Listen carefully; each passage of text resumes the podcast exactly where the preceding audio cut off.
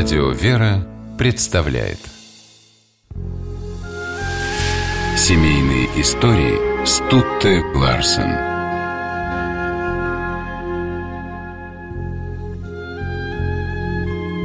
У легендарного летчика Ивана Кожедуба было три золотых звезды героя.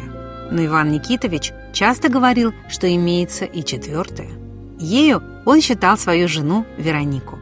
Грозный ас Кожедуб не уставал осыпать супругу ласковыми прозвищами. Знакомые только вздыхали «Вот это любовь!», слыша, как Вероника превращается то в Верониченьку, то в любимку, то в любимый кристалл. Иван Кожедуб родился в украинской деревне Ображеевка, в бедной семье. Отец мальчика, церковный староста, был человеком незаурядным, сочинял стихи, много читал, сына Ваню не баловал, но, заметив, что мальчик любит рисовать, этому занятию не препятствовал. Став юношей, Иван даже хотел поступать в художественный техникум, но именно в это время всерьез увлекся авиацией. Перед Великой Отечественной войной Иван стал курсантом военной школы летчиков. В 1943 году его зачислили в истребительно-авиационный полк. В феврале 44-го Иван получил свою первую звезду героя, через 7 месяцев вторую и через год третью. Свою будущую жену Кожедуб впервые увидел 8 ноября 1945 года. Иван учился тогда в Московской академии генштаба, а его часть размещалась в подмосковном Монино. Возвращаясь домой в электричке, Кожедуб и встретил красавицу Веронику. Молодой майор сидел напротив девушки, и было видно, что он хочет заговорить, но стесняется. Так и не решившись познакомиться, Иван сошел на своей остановке, сказав на прощание «до свидания». И оно скоро состоялось. Только было уже отнюдь не случайным. Иван искал девушку, которая ему так понравилась, по всем проходящим мимо Монина электричкам. И когда снова встретил Веронику, то подошел и пригласил на танцы. Девушка согласилась прийти в Дом культуры Монинского гарнизона. А проходя по фойе, заметила, что ее кавалеру все офицеры, даже старшие по званию, отдавали честь. В гардеробе Иван скинул верхнюю одежду, и на его груди сверкнули три звезды Героя Советского Союза. Только тогда Вероника вспомнила, что видела портреты Ивана в газетах. Так вот с кем выпало познакомиться, ахнула про себя девушка.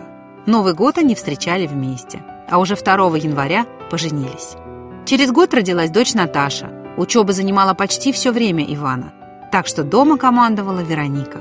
Веселая, решительная, главный адъютант и помощник – как шутил супруг, она умела и на рынке торговаться, и хорошо готовила, и вдобавок образовывала мужа, заставив его много читать.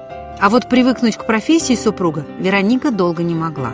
Освоение Иваном новых самолетов превращалось для нее в серьезное испытание. Как-то она даже попросила мужа перестать летать. Но ему предстояла еще одна война в Корее. Разлуку супруги пережили с трудом. Иван писал домой нежные письма. Вот уже приближается Новый год, пятилетие нашей супружеской жизни, такой хороший. Жаль, что мы не вместе встречаем наше первое пятилетие. Но ты не грусти, будут у нас еще счастливые минуты. Хочу поздравить вас всех с наступающим Новым годом. А тебя, женуля, с нашей крепкой, неразрывной любовью. В Москву Иван Никитович вернулся в 1952 году, а вскоре у супругов родился сын Никита. Главной движущей силой семьи Кожедубов всегда была только любовь. Дети не помнили, чтобы родители хоть раз обидели друг друга. Зато помнили, что из каждой поездки папа обязательно привозил подарки не только им, но и маме. Во всех домашних делах Иван Никитович полагался на жену и старательно скрывал от нее опасности своей профессиональной жизни, берег супругу. Кожедуб никогда не жаловался на здоровье, пока летал но когда по возрасту с небом пришлось расстаться, начал болеть. В 1976 году у Ивана Никитовича случился инсульт. Вероника Николаевна сама ухаживала за мужем, учила его писать, занималась с ним речью, возила в санатории, и Кожедуб поправился. К сожалению, от инфаркта, который случился в 1991 году, Вероника Николаевна спасти мужа не успела. Ее просто не было дома, и некому было вызвать скорую помощь.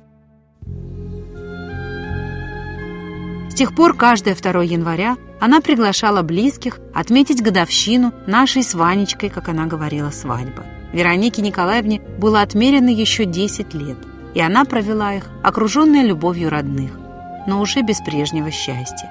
Ведь рядом не было самого дорогого человека, с которым она душа в душу прожила 45 лет. Семейные истории